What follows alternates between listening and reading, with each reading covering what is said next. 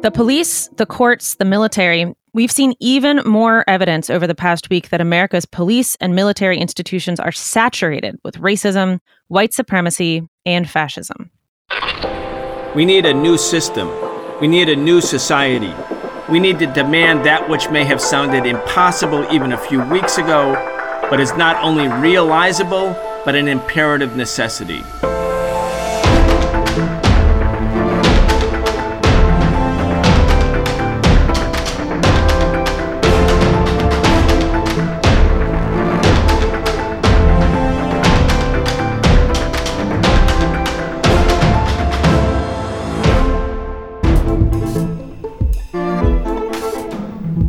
Welcome to today's episode of In the News, our Tuesday show on the Socialist Program with Brian Becker. It's April 13th, 2021. This is an in depth look at the biggest stories in the news right now, today, and this week. We look beyond the headlines and expose the distortions in the corporate owned media. If you enjoy the show, please support this independent programming by going to patreon.com slash the socialist program and subscribing.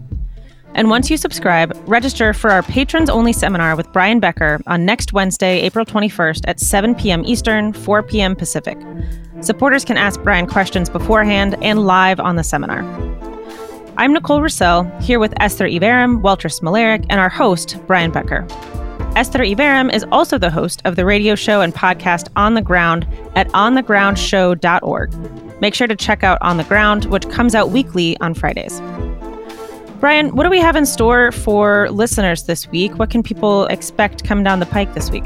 Yeah, another big week. Again, tomorrow we speak, as we do every Wednesday, with Professor Richard Wolff, talking about the biggest stories in the economy with Richard Wolff. He's an economist, a socialist. Tomorrow we're going to be focusing on the issue of the global minimum corporate wealth tax.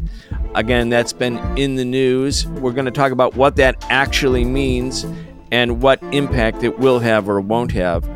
On Thursday, we're going to have a really special edition of The Real Story. You know, we talked about the U.S. war in Afghanistan starting way back in the 1970s. That was a really important first part of a two part series. We were going to continue that series and will continue it, but we were going to do it this coming Thursday.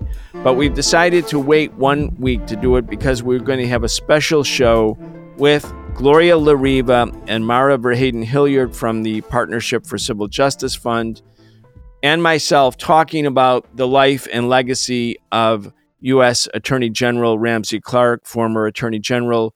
Ramsey died at the age of 93 just this last Friday a very big loss. We were all associates with Ramsey. I worked with Ramsey since 1989, worked in his office starting in 89 when the U.S. invaded Panama. We were partners, uh, along with many other people, in launching the anti war movement during the first Gulf War back in 1990 91. And again, we've worked together on so many different issues. Ramsey Clark is a truly unique figure in modern American history, one of a kind. And we're going to take a look at what he did, the struggles he was involved in. But it will really be, in a way, a walk through, again, parts of American history, modern American history, the struggle for justice and against imperialism, stories that are largely untold by the mainstream media. So we're really looking forward to that. Nicole, Esther Walter, as Nicole mentioned in the introduction, obviously the U.S. military is aware that there's a major problem with the infiltration and recruitment by white supremacist and fascist forces, not only inside the police departments of America, and that's pretty well documented, but also within the U.S. military. Secretary of Defense Lloyd Austin announced this week an immediate action to counter extremism in the military and, quote, establish a countering extremism working group.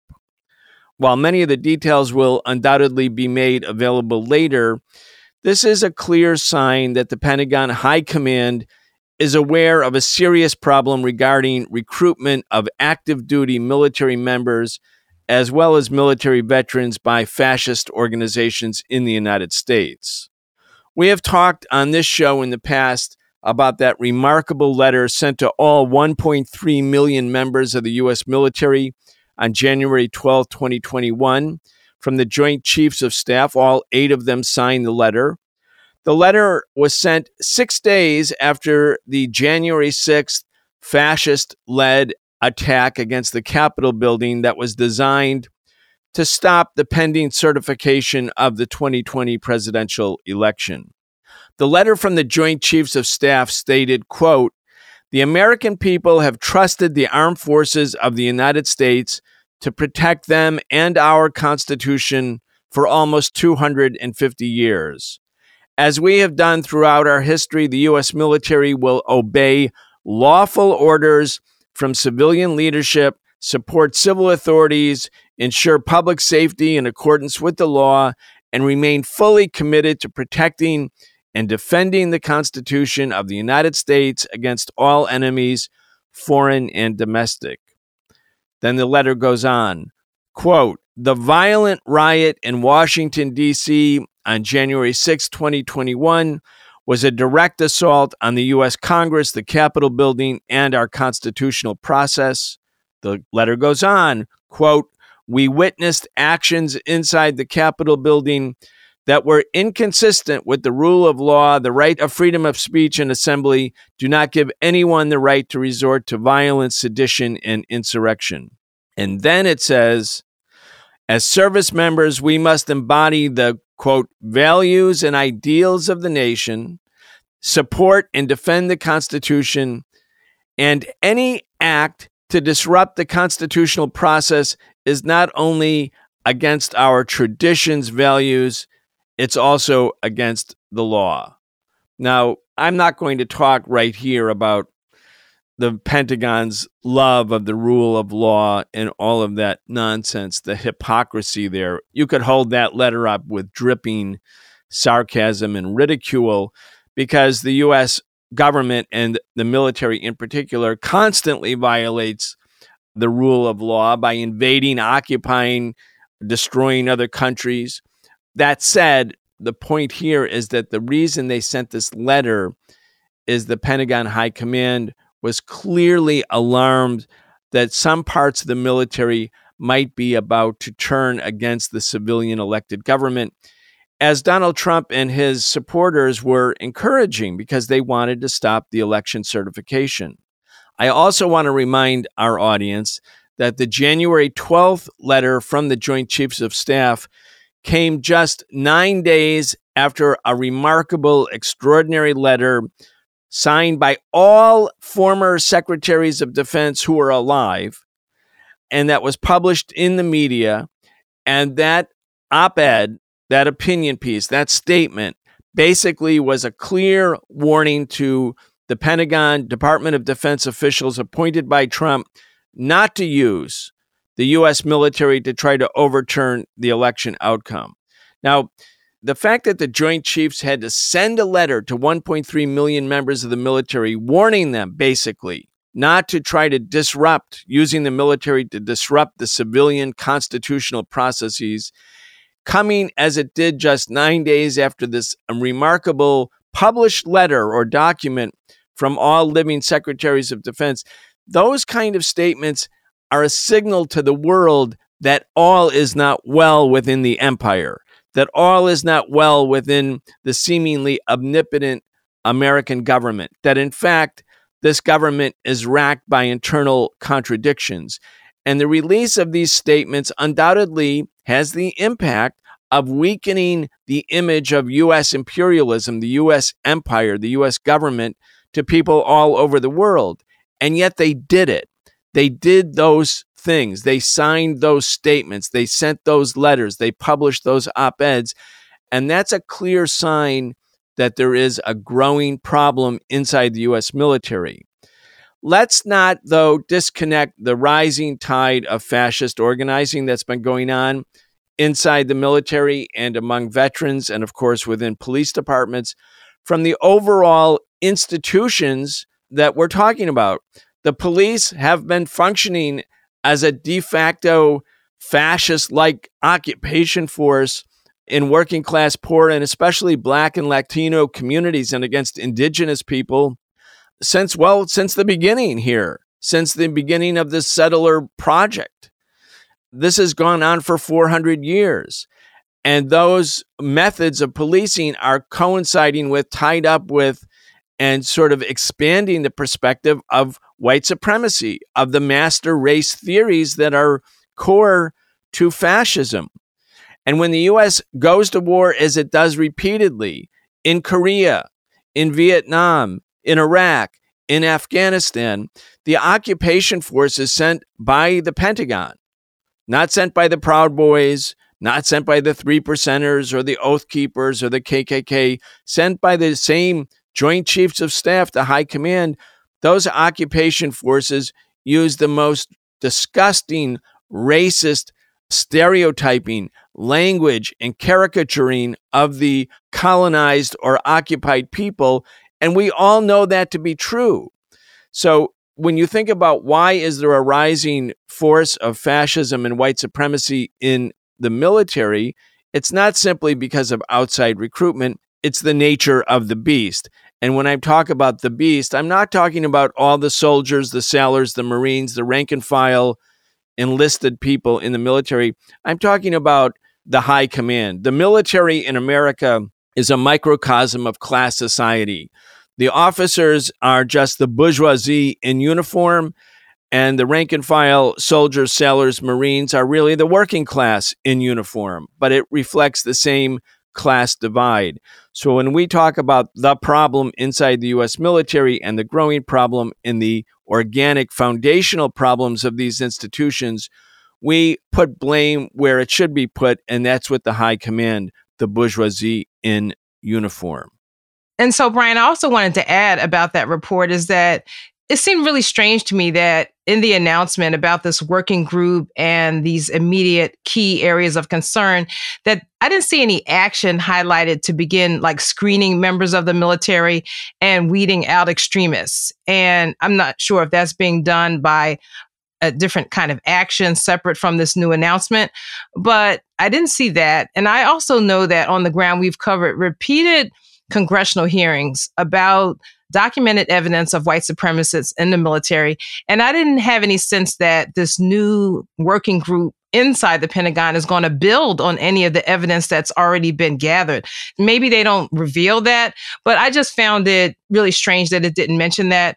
And I know that you said that, you know, you don't want to mention the hypocrisy because, you know, you could obviously hold up all these announcements because they would be dripping with, you know, hypocrisy. But you know, we may not emphasize the hypocrisy, but the hypocrisy is the crisis. And the establishment of this working group and these new rules are just proof that this history of fascism abroad is just coming home to roost. And it's only when it came home to roost on January 6th and leading up to January 6th that these letters and all these new rules are written. So the hypocrisy is the crisis. And you can't, for decades and for centuries, you know, plunder and commit genocide around the globe and don't have that same level of violence, the same attitude toward authoritarianism. And that's what's really coming home to me this week in terms of talking about the military, in terms of talking about the police, that type of authoritarianism practiced abroad, not come home here to the United States.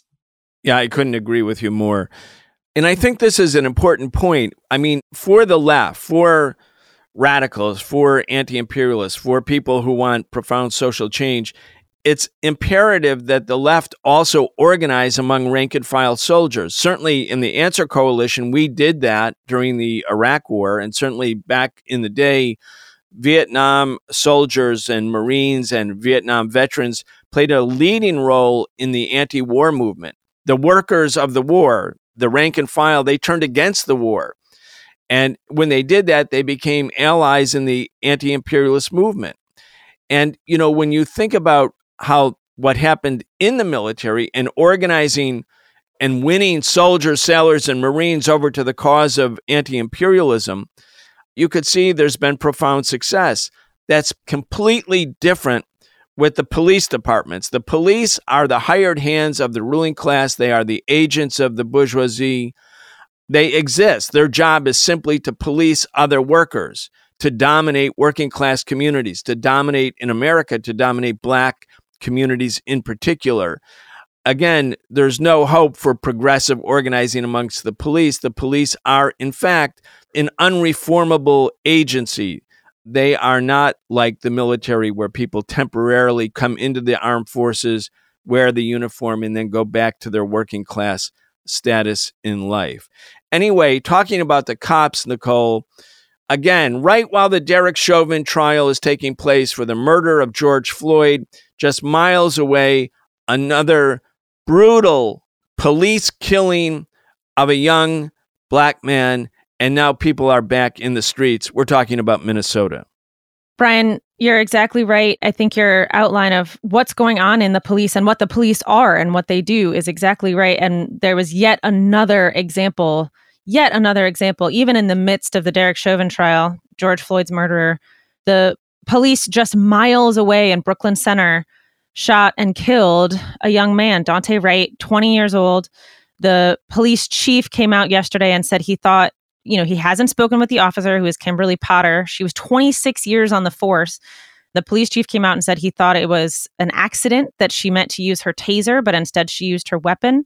He doesn't know that for sure, but that's what he thinks based on the body cam footage. And I'll say, you know, he put out the body cam footage, you know, within 24 hours, which I think is such a clear testament to the fact that they know the community is in pain. They know that Minnesota, Minneapolis, the Brooklyn Center, that people are extremely angry, that people are extremely sick of this kind of racist, violent treatment, this kind of grotesque murder that continues to happen. And just two years ago, Kobe Edgar Dimock Heisler, who is 21, was also fatally shot in Brooklyn Center, same exact little town right outside of Minneapolis. And Kimberly Potter, the woman who shot and killed Daunte Wright, Kimberly Potter was actually there on the scene. She got there right after the shooting took place.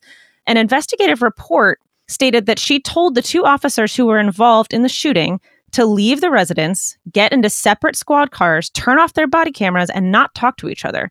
She's the president of the local police union. She's again been on the force for 26 years. This is a very senior officer who should, you know, definitely know the difference between a taser and a weapon, a gun. But you know, more importantly, it just shows so clearly, you know, how willing she is to manipulate the situation and to make sure that nobody was charged in that case. Nobody was charged in that case of the 21 year old Dimock Heisler being fatally shot. And this was a case of mental health. And the fact that this happened in the middle of this trial, where the whole world is watching this trial of Derek Chauvin, and what we're seeing in the Derek Chauvin trial is the police chief coming out and saying of Minneapolis, well, you know, he wasn't trained that way this was one bad apple. That's clearly the argument that he was making. That's clearly the argument that a lot of the police who have testified in this trial are making. They're trying to say it was just Chauvin. No, policing is fine. Police were fine. You know, we are here to serve you. Derek Chauvin was the one guy who was bad. And then in the middle of that, Kimberly Potter goes and kills Daunte Wright. It just really shows that that's actually not the case. Esther, I mean, Daunte Wright, when he was being pulled over, for a traffic stop, he actually called his mom. He was scared. Right. He called his mother. And I think that the fact that he did that, you know, humanized this case and really tugged at the heartstrings of people, not only in that community, but around the country, because, you know, mothers all over the country know their sons call them when they see those flashing police lights in the rearview mirror. And this is how one of those phone calls ended. And also that this is happening, you know, as the prosecutors in the Derek Chauvin case are giving their closing statements. They gave their closing statements on Monday. And they ended as they started two weeks ago, hammering home with more specialists that it was Derek Chauvin's depraved act of kneeling on Floyd's neck that killed George Floyd, but that this act was a violation of Chauvin's training, that Chauvin is a dangerous outlier in policing that otherwise is overall good. But not only is the single bad apple defense ignoring that there were three other cops with Chauvin that day doing the same thing, ignoring the Minneapolis Police Department's long history of brutality and abuse toward the Black community, which is met with violence by police at seven times the rate that whites are. And that is from the Minneapolis Police Department's own records.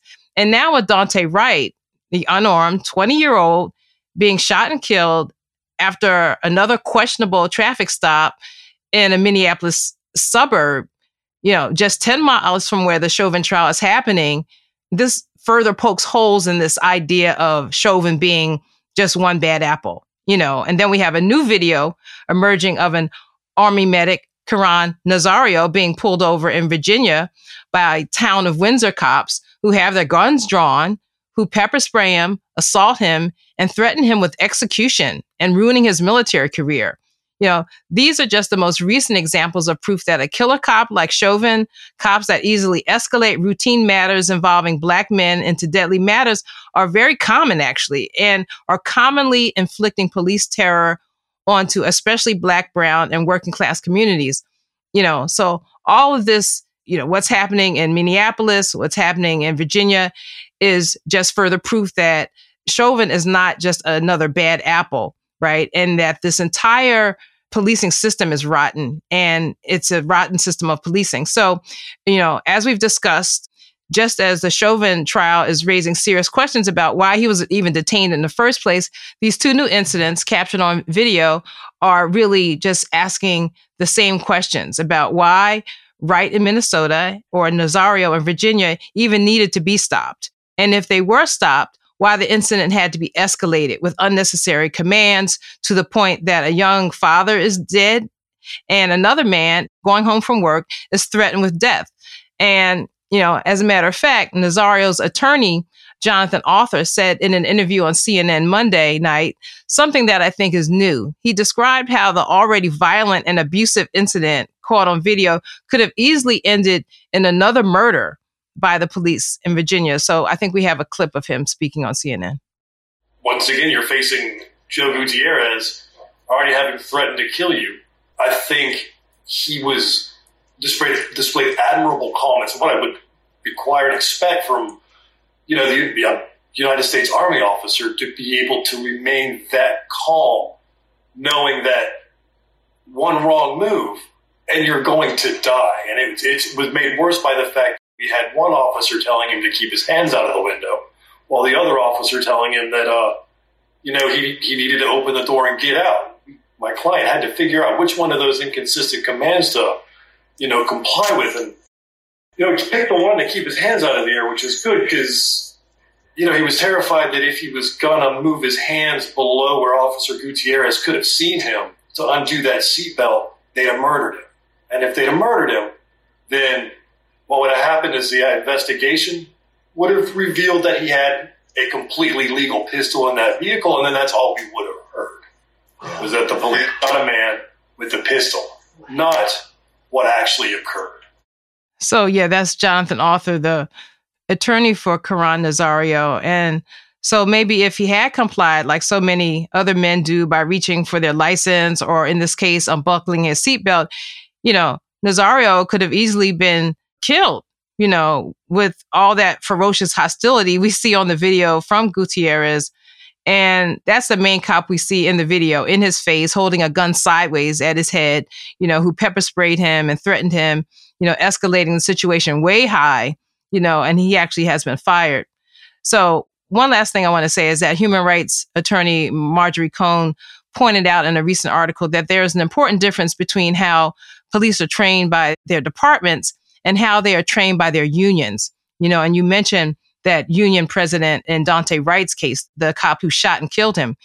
And it's a difference between, and the unions, the Fraternal Order of Police, FOP, they train police in something else that is referred to as killology, which could be roughly translated into that they are taught to kill rather than to de escalate situations. And this training violates standards set by the United Nations and Cohn mentions that these are some of the facts about policing uncovered in an ongoing international commission of inquiry on systemic racist police violence against people of African descent in the United States. And she's actually one of the rapporteurs on that committee. And so that training, when combined with racism and impunity given to police officers, is a special danger to Black people and Black men. You know, that the Brookings Institution says that even when we are unarmed and not attacking police, are 3.5 times more likely to be killed by police than white people. And the institution also says that more than 75% of the time, chokeholds are applied on men of color. You know, one other thing to throw in on the topic is President Biden's comments on the killing of Daunte Wright, which is, of course, related to all of these other issues of police brutality that are swirling in the national news right now. Um, so he talked to reporters in the Oval Office about the situation in Minnesota in the aftermath of the murder of Daunte Wright. And he said, I haven't called Daunte Wright's families, but my prayers are with the family. It's really a tragic thing. The question is, was it an accident? Was it intentional? That remains to be determined by a full blown investigation. And then he said the video was fairly graphic. The question is not whether it was an accident or whether it was intentional. I mean, the question is whether or not there's going to be any consequences for this cop who murdered a 20 year old man. I mean, the idea that this is the question, right, is like how culpable are the police? How mad should you be at the police as an institution really shows what Biden cares about. And it's about maintaining social control, not any semblance of justice. And he made that even clearer later on in his remarks. So then he started to do, you know, the standard thing that we heard coming from the Obama White House too. I mean, I think this is basically where they're taking the template from so he said there's absolutely no justification, none for looting, no justification for violence. Peaceful protests, understandable. And the fact is that, you know, we do the anger, pain, and trauma, blah, blah, blah, blah, blah. I mean, the fact that he always starts off these sentences, right, with saying, don't do anything that disrupts things too badly, don't break the law, don't go out and rebel and rise up, as is inevitable every time the police carry out one of these extremely high profile murders. Like, like that's really what Biden wants to emphasize right now. That's what he cares about, making sure that everything can continue basically as normal while this high profile trial of Derek Chauvin is going on because he wants to avoid a repeat of the uprising that took place over the summer, but not at the cost of bringing actual justice to the many, many people murdered by police. And Walter, to tell you the truth, when I listened to the video of the police officer yelling taser, taser, taser, it reminds me of the video and audio from the killing the murder of Elijah McClain, where the police are actually making audible what they want to have made audible. It doesn't sound real to me. It doesn't sound real to me. And expert after expert has been on television, former police officers, law enforcement experts saying you can see her holding out the gun in front of her. She can see the gun. It's not a taser. And still, she wants to say that it was an accident. No one believes that it's even an accident. And what you're saying is so true. It's almost as if she has no culpability. She has no responsibility to prove that it's a so called accident. Yeah, and I think this is really important what we're talking about here. Biden, while professing or suggesting that he cares, is actually just running interference for the police state. And as you said, Esther, the killology, meaning the police are learning how to not de escalate, but to kill people. They're also learned, and all of them know exactly what to say so that they're never culpable. So when you're being arrested, if you're being beaten up, if you're being attacked by the police, and if anybody has had this happen to them, you will know that the police are going to say while they're doing it to you, stop resisting, stop resisting, stop resisting, right. even while they're right. beating your head in. Right. And also, they have other things. They say, oh, the person died from excited delirium. This is like all around the country. People who die in police custody have died because of excited delirium. This is another code phrase that the police use in every police department. And then some of the fools in the right wing in the media say, well, I, I think George Floyd might have died from something else like excited delirium. I mean, I hear this on some of this talk show radio where people actually repeat back police code words for what they say when they know they're committing criminal acts. Oscar Grant, again, the police officer, you know, said, Oh, I, I thought it was a taser. No, they didn't. This is all BS. And these police unions are not unions. We talked in the beginning of this segment about the Capitol Police. Well, the Capitol Police Union had its, you know, annual event at Donald Trump's hotel, the Trump International Hotel, 11 blocks from the Capitol, you know, the year before January 6th. I mean, the police are really a criminal enterprise in America, and all of these sort of statements by Biden and others that we still have to find out what happened. No, we know exactly what happened. We know exactly what happened. We do know exactly what happened. And there's so much evidence that supports what all of y'all are talking about, especially when we look at what happened to George Floyd. And when we look at what is happening in this trial, like we talked about, this bad apple defense is clearly to try to save policing in this country and save the police state that this government has propped up. Yeah, Nicole, that is right. And also, not only are they trying to let the police off the hook, you know, we've talked a lot what would happen if Derek Chauvin is acquitted. We have been saying for weeks if he's acquitted, this will be like what happened in LA in 1992 when the cops who beat Rodney King were acquitted, except it'll be nationwide. There will be a nationwide uprising if Chauvin is acquitted. So the police are making sure the ruling class in America needs to have a conviction so there's not a national uprising. And the way they can get the conviction is they're working with the police in Minneapolis to say, he's just a bad apple. But obviously, this is designed to make the jury find him guilty. And Walter, that's what the government, that's what the ruling class needs. They need social peace right now because if there's an acquittal, things are going to go up. That's true. I mean, in a way, it's a testament to the enduring power of the uprising over the summer that every powerful person in this country has to build that into their political calculations. They can no longer make their decisions assuming that the people will just passively accept it the events of you know May, June, July 2020 showed that one of the possible outcomes of gross injustices like this is that millions of people can pour into the streets and engage in determined militant action against the police state. And in fact, you know, in addition to all over the country, actually all around the world, because that was happening last year too. So, yeah, I mean, absolutely. I mean, I think that has completely changed the equation in terms of what the state, the government, think that they can get away with. I mean, the police are just so bloodthirsty and committed to doing what they've always done since their inception that, you know, the murders, the brutality has obviously continued. But the people who are tasked with the political management of the system, taking into account all of the varied interests and conflicting pressures that are placed on the system, on the government, those people know that would be actually very, very bad for them in the long run if Chauvin is fully acquitted. I know that we want to move on, but I have to just tell you that police are so out of control. There's so many cases. These are the cases we know about.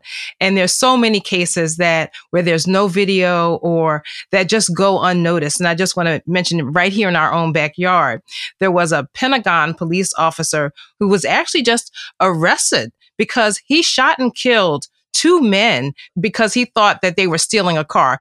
Far from the Pentagon, it has nothing to do with his job. And, but he was just arrested and charged with murder. So these cases are going forward and they're only going forward because of the movement of people in the streets. And I wish there was some way we could keep track of all of them and at least try to hold these police accountable. But more and more communities are holding police accountable. And that's only because of the movement. That's right. That's exactly right, Esther.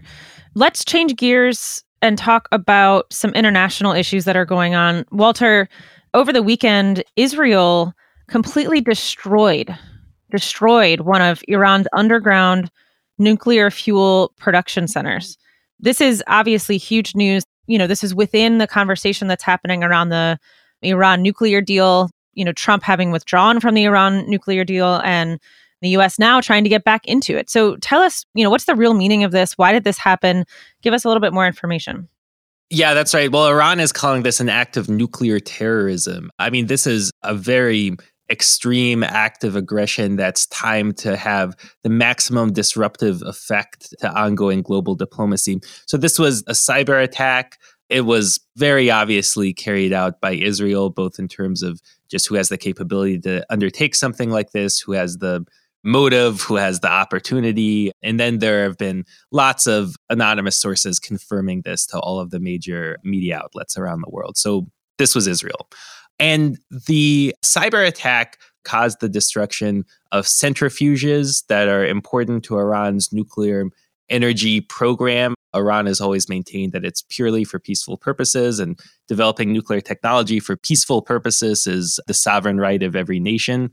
But what this was really designed to do was to sabotage efforts that are making significant progress to revive the JCPOA, the Iran nuclear deal, formerly called the Joint Comprehensive Plan of Action. So that was trashed in May 2018 when the Trump administration walked away from the US obligation under the deal, which was to lift sanctions, lift the suffocating economic blockade of Iran in return for Iran scaling down, essentially ending its nuclear activities. And so when the Biden administration took office, the big question was will they return to compliance? The Biden administration's initial positions was quite intransigent, but in Vienna last week, there was major progress made when the remaining signatories of the Iran nuclear deal, which is the permanent members of the United Nations Security Council, plus Germany, plus Iran, met and came up with essentially a plan to go forward, which the details are information, but requires some sort of reciprocal action from the United States and Iran in a step by step synchronized way, with the United States taking the first move. So essentially, the broad outlines of a deal to revive the Iran nuclear deal was taking shape. And then all of a sudden, this attack on Iranian sovereignty takes place. This attack on peaceful civilian infrastructure takes place. The intention being that Iran will calculate and the Western countries will calculate that this is simply not going to be possible, that there can never be a reduction in tensions. The idea, I think, on Israel's side was that they would force Iran to retaliate to this act of aggression in a manner that would make the European countries and the United States less willing to sign an agreement with them. It seems like both sides are pretty wise to this. There have been statements from top officials saying that they're not essentially going to fall for the trap, but we'll see. I mean, you can never predict exactly what's going to happen in a situation as fraught and tense as this one. There's a couple other parts to this story that I think are important. In addition to demonstrating, Walter, as you pointed out, that there can never be peace because the Israelis will never allow peace to be achieved between the U.S. and Iran, and that is designed to throw cold water on the idea that there could be a negotiated settlement. And as you're also suggesting, if Iran were to retaliate against Israel in any way, the U.S., which supports Israel no matter what, would say, okay, we can't enter into the new round of negotiations, the new JCPOA or end sanctions because Iran has attacked Israel, which is, you know, breaking this cardinal rule in American imperialist foreign policy. So that's part of it too. But then there's this other feature, which is that the leverage that Iran had was by increasing enriched uranium centrifuges to 20%. It meant that Iran, if it wanted, is pretty close to being able to produce nuclear bombs. The Israelis are also calculating that by depriving Iran of its ability to enrich uranium centrifuges at that level, if this has been a considerable setback within this facility, then Iran loses the leverage because the Americans really don't want Iran to be close to a nuclear weapon, even though Iran says they don't want a nuclear weapon. The U.S. really fears Iran having a nuclear weapon because it has an equalizing impact on the relationship of forces. Israel, of course, has several hundred nuclear weapons, is not a member of the Nuclear Non-Proliferation Treaty. But if Iran were to have nuclear weapons, which again Iran says it doesn't want, that would be a big deal. And the American government knows that. And Brian, just to jump in really quick on that point, there's breaking news just now. Iran has announced they've informed the International Atomic Energy Agency that they would be significantly stepping up their enrichment of uranium. They would be enriching uranium at a purity of 60%, substantially higher than what they've done in the past. Clearly making a calculation that they can't simply not react to this extreme provocation, in all likelihood carried out by Israeli intelligence. I want to mention one other quick thing. This happened the day Lloyd Austin arrived in Israel. So the Secretary of Defense from the United States goes to Israel at the moment that the Biden administration is prioritizing an agreement or a potential agreement with Iran and is involved in negotiations in Vienna, even if they're indirect, they're negotiations nonetheless with Iran. And at that moment, when Austin arrives, the Israelis detonate an explosion inside a nuclear plant in Iran. So you would think, okay, Israel gets $5 billion a year from America. It's sabotaging a priority for Biden and a priority for the U.S. government. There's going to be a lot of expressed outrage against the Israeli action, right? It's clearly illegal, but it's also against America, really, because it's really not sabotaging Iran's nuclear program so much as American diplomacy. So here's the Washington Post, front page. Here's how they responded to Israel doing that on the day Lloyd Austin arrived. Ready? Here it is. Defense Secretary Lloyd Austin, making the first visit to Israel by a senior Biden administration official, said the U.S. Israeli relationship was, quote, enduring and ironclad, close quote, amid growing Israeli concerns at efforts to revive the Iranian nuclear deal. I'm sorry, growing Israeli concerns? Israel just detonated an explosion inside of a nuclear plant in Iran to sabotage Biden's diplomacy. But the Post and the American capitalist imperialist media is so pro Israel that not only did they not denounce the Israeli state for doing this, they characterized it as growing Israeli concerns about efforts to revive the Iranian nuclear deal. I mean, what other country would be treated like this if they carried out a sabotage directly, not only violating international law, but sabotaging the American diplomatic efforts while at the same time getting $5 billion a year from the American state? I mean, it's a remarkable demonstration of how the political discourse in the United States is so skewed as a sort of a blanket apology in advance for everything that Israel does. Right. I mean, when you contrast that with Syria, for example, the United States makes these false claims that there are international laws being broken and then actually, you know, bombs or strikes Syrian targets, not gives them $5 billion. It's a complete opposite situation. It also reminds me of right before President Obama came into office, how Israel used that opportunity to like invade Gaza and start, you know, a mass campaign of terror there to announce their opposition to him that would continue for four years. By the way, one last point on this. There was a second part. I read to you what was on the front page of the Washington Post on Monday, April 12th, yesterday open the paper up, and here's the headline from the inside story Pentagon chief, that would be Lloyd Austin, Pentagon chief says alliance with Israel is, quote, ironclad. That's it.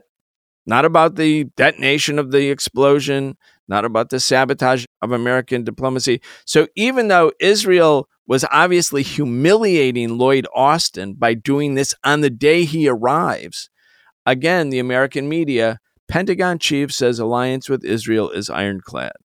Amazing. Brian, this is one reason why we run this show, why we do the socialist program. This is one reason why alternative media is so important to put this into context, to put all of these issues into context.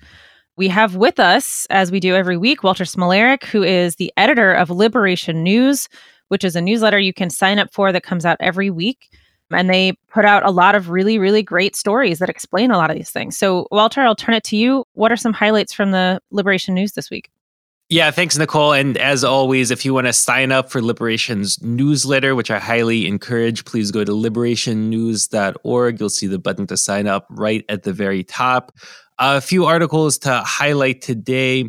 One, this is an incredible article. It's titled Ramsey Clark Dies, an Attorney General Who Turned Against Imperialism. Ramsey Clark, this giant of the people's movement against war and racism, he passed away at the age of 93. On Thursday, we're going to have a special episode all about his life. In the meantime, really encourage people to check out this article. It's written by Gloria La Riva, who worked with him for many, many years. It has some incredible stories in there. I also want to encourage everybody to check out this other article titled Bessemer Amazon Union Vote The Class Struggle Will Continue. The eyes of the world were really on the workers at the Amazon warehouse in Bessemer, Alabama. The union vote did not succeed. There are many reasons for that, but what this article is arguing is that the class struggle, the people's movement against this giant corporation, and the movement of all workers for rights and dignity on the job will continue and there's many reasons to think that the experience of the struggle in Bessemer will strengthen that movement. And finally, this is a militant journalism piece. It's produced by one of our activists on the front lines of the struggle against police brutality, who's corresponding for Liberation News. It's titled Miami Police Kill Woman While Serving a Legal Eviction Order. And it's exactly like the headline sounds. I mean, an absolutely outrageous act of police violence in the service of landlords who, in defiance of the Centers for Disease Control order, are continuing to kick people out all across the country. And they don't care if they use deadly force to do it. So again, go to liberationnews.org, sign up for a newsletter at the top, and keep checking back on that website every day. We've got new articles all the time. Walter, I want to also encourage people to go to liberationnews.org. We use that site a lot. We write for the site. The newsletter is excellent. Again, you know, we'll be back tomorrow with Richard Wolff. We're going to talk about what it means to have a global minimum corporate tax and on Thursday, with Mara Verheyden-Hilliard from the Partnership for Civil Justice Fund and Gloria La Riva, we're going to be talking about the multiple stories over the past three decades with Ramsey Clark and his activism. And of course, for the Answer Coalition, Ramsey was a key person helping to found the Answer Coalition.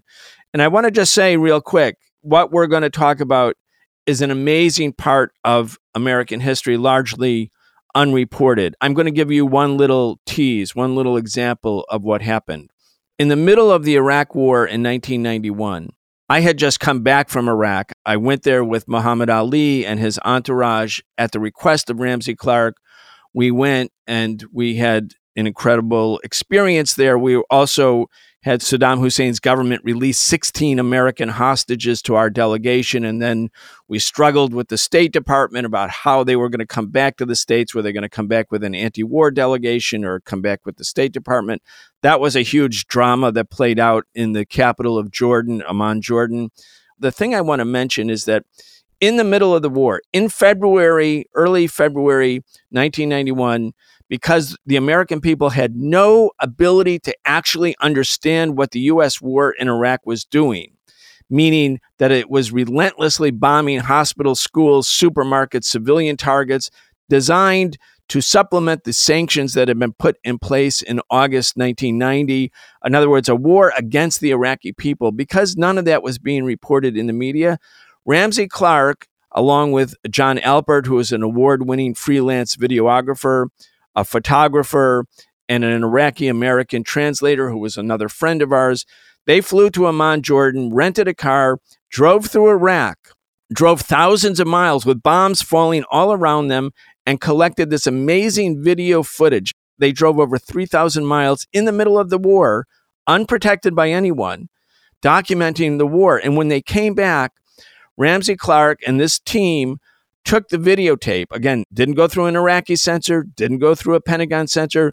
He took it to NBC, which had been routinely using Jon Alpert's freelance video over the years. And again, John Alpert was an Emmy winning freelance videographer. They took this to Tom Brokaw and those people at NBC and said, Here, here's the uncensored footage of what the US war in Iraq really looks like. And Tom Brokaw and the executive director said, Great, this is a scoop. We're going to use it. And then within an hour, that was undone. That video was rejected because NBC said because it came from Ramsey Clark, who was the former attorney general, they wouldn't touch it because he was associated with the anti war movement. Then they took the video over to CBS and they talked to Dan Rather's people at Evening News on CBS. They said, yes, we'll air it tonight. Within an hour, the executive director of, of CBS was fired and it didn't run. Then by the time we got the video to ABC, the people at ABC said, no, thank you. Variety magazine wrote this up. We were telling people the story that obviously the Pentagon was interfering, talking to networks, telling them, don't use this uncensored footage from Ramsey Clark in this heroic trip to Iraq. Unbelievable journalism. Don't use it because it'll make America look bad. And the American media didn't use it. Those are the kind of stories that people don't know about that are associated with Ramsey Clark in the struggle domestically. He was close to, friends with, working with Dr. Martin Luther King and Coretta Scott King, working on the Poor People's Campaign in 1968 when he was Attorney General. These are the stories that people need to know but won't know because the American media so demonized Ramsey Clark. Anyway, we have a great week coming up. You've been listening to the Socialist Program with Brian Becker, where we bring you news and views about the world for those who want to change it. If you enjoyed the show, subscribe on your favorite podcast app and follow us on Facebook, Twitter, and Instagram. We can only continue our work bringing you high quality news, analysis, and history with the support of our listeners. Connect with us and become a patron at patreon.com slash the socialist program and receive an invitation to participate in an exclusive monthly seminar with Brian Becker.